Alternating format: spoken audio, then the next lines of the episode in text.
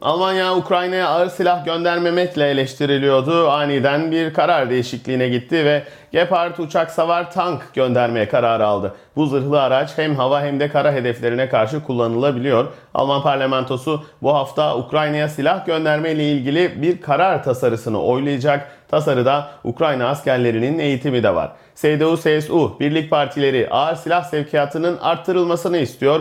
SPD'li Roth böyle hassas bir konuda koalisyonu bölmeye çalışmaları perişanca siyasette bir uzlaşmaya ihtiyacımız var. Almanya silah verse bile bu savaşın tarafı olmayacak dedi. Enerji Bakanı Habeck ise birkaç gün içerisinde Rusya'dan petrol ithalatının durdurulabileceğini söyledi. Bağımsızlığa çok çok yaklaştık diye konuştu. Savaş başladığında petrolün %35'i Rusya'dan alınıyordu. Şu anda %12'si Rusya'dan alınıyor. Sene sonuna kadar zaten sıfırlanacaktı ama hükümet bunu mümkün olduğunca öne çekmek istiyor. Ancak doğalgaz konusunda bu kadar cesur davranamıyoruz çünkü oradaki bağımlılık oranı çok daha yüksek, neredeyse yarı yarıya. Rusya Dışişleri Bakanı Lavrov, Batı'nın Ukrayna'ya silah göndermesini eleştirdi. NATO bir aracı üzerinden Rusya ile fiilen savaşa giriyorsa ne yapılması gerekiyorsa o yapılır dedi. Nükleer savaş tehdidinde bulundu. Tehlike ciddi, gerçek ve hafife alınmamalı diye konuştu. Ne güzel salgın falan uğraşıyorduk. Durup dururken nükleer savaştan bahsetmeye başladık. Gerçekten bravo. Bu siyasetçiler bir de savaş çıkarırlarsa tarihe geçecekler. Çok düşük ihtimal ama her şey olabiliyor. Tarihteki savaşların bir kısmı böyle saçma sapan sebeplerle başladı. Allah korusun diyelim olabilecek en kötü şey bir savaş olur. Etkileri şimdiden hissedilmeye başladı. Borsa düşüyor, ekonomi kötü, enflasyon sürekli yükseliyor. Almanya bu yüzden 40 milyar avro ek borç almayı planlıyor. Üstelik bu borç planına askeri harcamalar için ayrılacak 100 milyar henüz dahil değil. Sene başında 100 milyar borç alınması düşünülüyordu. Şimdi 140'a çıktı. Silahlarla 240 milyar olabilir. Karar tasarısı çarşamba günü parlamentoda oylanacak. Halka dağıtsanız bebekler dahil kişi başı 3000 avro düşüyor. Bir 300 verecekler onu da erteleyip duruyorlar. Aylık 9 avroluk toplu taşıma biletinin Haziran ayında başlaması planlanıyor. Deutsche Bahn olası bir kaostan çekiniyor. Özellikle tatil bölgelerinde kalabalık bekleniyor. Kısa mesafe trenlerde ülke çapında geçerli olacak. Yani regional bağlarla istediğiniz yere gidebileceksiniz. Plan bu. Ancak henüz netleşmedi birçok şey. Kesin kararı yine beklemek lazım. Parayı kim verecek o konuda tartışmalar bitmedi. Federal hükümet maliyetin bir kısmını eyaletler üstlensin diyor. Saksonya Ulaştırma Bakanı ise siparişi veren ödemeyi yapar dedi. Yani bunu madem siz açıkladınız, siz çıkardınız o halde parayı da siz ödeyin diyor federal hükümete. Yeşiller ve Sol Parti pazar gününe denk gelen resmi tatiller için hafta içi ek tatil günü talep etti. Çok güzel bir düşünce hakikaten. Bugüne kadar niye kimsenin aklına gelmedi hayret. Bakıyorsunuz tatil pazara geliyor. Pazartesiye gelse tatil olacakken tatil yapamıyorsunuz. Ertesi günün tatil olması veya fazladan bir gün izin hakkı verilmesi gayet mantıklı. Avustralya'da öyleymiş. Tatil pazara geliyorsa pazartesi otomatik olarak tatil oluyormuş. Burada da öyle olması lazım. Siyasetçiler arada işe yarar fikirler de ortaya atabiliyorlar. Düşünüp önerenlere hakikaten teşekkürler. İnşallah meclis de bunu kabul eder. Hükümet kamuda istihdamı da arttırmayı planlıyor. Bakanlıklara 700'ün üzerinde memur alınacak. Bütçeye maliyeti 60 milyon. Üst düzey memur maaşları 15 bine kadar çıkıyor. Muhalefet ise tasarruf çağrısı yaptı. Ama işler zaten yürümüyor. Hızla dijitalleşmek lazım. Bir vatandaşlık başvurusu için bir sene sonraya randevu veriyorlar birçok eyalette. O da işlem bitmiyor. İşlem bir sene sonra başlıyor. Salgında güzel bir bahane oldu başvurunuz bir sene sonra işleme alınacak diye mektup yazılır mı? Bu gayet normalleşti, hepimiz alıştık. Alman Çevre Yardımı Derneği şehir içinde evinin önüne arabasını park edenlerin yılda en az 360 avro ödemelerini istedi. Otopark fiyatları tren biletlerine göre çok ucuz dedi. Bence 360 az olur. Arabası olanları en iyisi Alexanderplatz'ta sallandıralım. Bu sorunu çözelim. Toplu taşımayı arttırmak lazım. Zam düşünülüyor sürekli ama arabayla gitmek, trenle gitmekten daha ucuz olursa insanlara bir şey diyemezsiniz. Bir de kapısının önüne araba koyan niye bir kirada onun için ödesin? Belki bilmiyor arabaya. Acil durumlarda kullanıyor sadece. 9 avroluk bilet inşallah bu sorunu çözer. Ve inşallah bu uygulamada uzatılır. Çünkü şu anda 3 ayla sınırlı uzatılırsa çözebileceğini düşünüyorum. İş yerine sahte aşı kartı ibraz edenler fesihsiz, ihbarsız işten atılabilir. Köln ve Düsseldorf iş mahkemeleri bu konuda bir karar aldı. Efasetir haberine göre sahte kart sunan bir bakım evi çalışanına da 3 kişinin ölümüne sebebiyet vermekten ayrıca dava açıldı. Bavyera eyaleti uyum sorumlusu Ukraynalı mültecilerle ilgili bir resmi yazı yazdı. Onlara çamaşır makinesi nasıl kullanılır veya odanın ortasında yerde neden yemek pişirilmez diye açıklama yapmak zorunda değiliz diye yazdı burada CSU milletvekili. İşte bunlara biz maaş ödüyoruz. Kurumsallaşmış ırkçılık işte bu. Satır aralarında nefret tohumları var. Aklınca laf sokuyor. Bir insanın çamaşır makinesini kullanmayı bilmemesi ayıp değildir.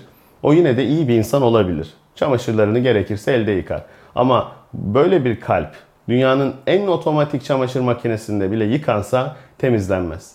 Umarım düşünür bu söylediklerini, bir öz eleştiri yapar, arınır. Aksi halde bu nefret insanı ömür boyu mutsuz eder. Kimsenin bu durumda olmasını gerçekten istemeyiz. Allah yardımcısı olsun. Fransa'daki Cumhurbaşkanlığı seçimleri sona erdi. Şimdi de parlamento seçimleri heyecanı başladı. Macron ikinci turda %58 oy almıştı ama birçok seçmen aşırı sağcılar kazanmasın diye gidip ikinci tercih olarak Macron'a oy verdi. Anketlere göre Macron mecliste de çoğunluğu sağlayacak ancak sol görüşlü Melankon da bu sefer oldukça iddialı. Avusturya'da hükümetin tamir bonusu bugün başladı. Artık elektronik eşyalarını tamir ettiren Avusturyalılar 200 avroya kadar destek alabilecekler. Almanya'da da Thüringen eyaletinde benzer bir bonus programı uygulanıyor. Buradaki amaç elektronik çöplerin miktarını azaltmak. Yani yeni almayın, tamir ettirin. Eğitim Bakanlığı da üniversite öğrencilerine yapılan sosyal yardımın %12 arttırılacağını açıkladı. Üst limit aylık 923 olacak. Hollanda'da 80 yaşındaki bir emekli süpermarketten yiyecek çalarken yakalandı. Değeri 18 avroymuş. Geçinmekte zorlanıyorum dedi. Geldiğimiz nokta gerçekten içler acısı. Yardım etmek istemişler. Benden daha çok ihtiyacı olanlar var demiş. 80 yaşında bir insan ömür boyu çalışmış, geçinemediği için, komşuları için marketten yiyecek çalmak zorunda kalıyor. Devlet de gidip silah alıyor ve bu durumdan şu veya bu şekilde hepimiz sorumluyuz. Belçika'da enerji fiyatlarındaki KDV geçen ay %21'den %6'ya indirilmişti. Ancak fiyatlar hızla artmaya devam etti. Vergi indirimi hiçbir işe yaramadı. Elektrik fiyatları Nisan'da %24 zamlandı. Yeni kontratlarda ise çok daha yüksek ödemeler var. Ortalama bir hanenin yıllık masrafı 3600 arttı. Geçen yıla göre neredeyse 3 kat daha fazla. Leuven Üniversitesi bir araştırma yayınladı. Ülkenin en zengin %1'lik kesimi toplam mal varlığının %24'üne sahip. Araştırmacılar varlık vergisi getirilsin diyor. Böylece 28 milyar ek kaynak yaratılacak. Üstelik bu zenginlerin hayatında da hiçbir değişikliğe neden olmayacak. Çoğu fark etmeyecek bile. Bu paralarla emeklilere, öğrencilere destek olursunuz. Eğitime, araştırmaya yatırım yaparsınız. Hastalıklara çareler bile bulursunuz ama hükümet buna sıcak bakmıyor. Neden? Çünkü hükümet zenginlerin arkadaşlarından oluşuyor. Bizden değil. Peki biz ne yapıyoruz? Seçimlerde gidip yine onlara oy veriyoruz. Yani kabahatin çoğu sende canım kardeşim durumu. Her yerde sıkıntı var. İngiltere'de enflasyon %7. Son 30 yılın rekoru ve halkın %43'ü faturalarını ödemekte zorlanıyor. Sosyalist İşçi Partisi halka destek için ek bütçe talebinde bulundu. Askeri harcamalarsa dünya genelinde ilk kez 2 trilyon dolar sınırını aştı. Stockholm Barış Araştırmaları Enstitüsü raporuna göre en fazla harcama yapanlar ABD, Çin, Hindistan, İngiltere ve Rusya. Kuzey Kore lideri Kim Jong-un ise nükleer programlara hız vereceklerini açıkladı. Bir sen eksiktin hakikaten sen de dahil ol herkes birbirini bombalasın dünyanın fişini çekelim evrende yuvarlanıp gidelim sonumuz o. İnsan hakikaten çok enteresan. Bu nükleer silahların hiç şakası yok. Ve bugün Çernobil'in yıl dönümü. Çok büyük bir felakette neden olmuştu. Üstelik savaş falan da yoktu. Durup dururken oldu. Aslında basit bir deney nedeniyle ve bilim insanları reaktörü durdurup bir kaza olursa nasıl çalışacaklar onu test edeceklerdi. Yalnız reaktörü durdurması gereken acil durum düğmesi aksine patlamaya neden oldu. Ve bunun çalışmadığına ilişkin bir rapor hazırlanmıştı. Ancak Sovyet siyasetçiler raporu görmezden geldiler. Bilim insanlarının da bundan haberi yoktu. Bu yüzden düğmeye bastılar. Atom bombasının 400 katı radyasyon yayıldı. Yakın bölgelerde kanser vakalarında 10 kata kadar artış oldu. 2002'ye kadar hiçbir ülke nükleer santral yapmadı ama sonra yeniden başladılar.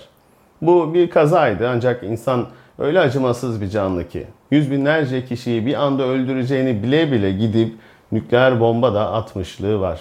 6 Ağustos 1945'te Hiroşima'da 350 bin kişi yeni uyanmıştı. Çocuklar okula, çalışanlar işe gideceklerdi ve savaşı kaybetmişlerdi. Mutsuzdular ama hayat devam ediyordu.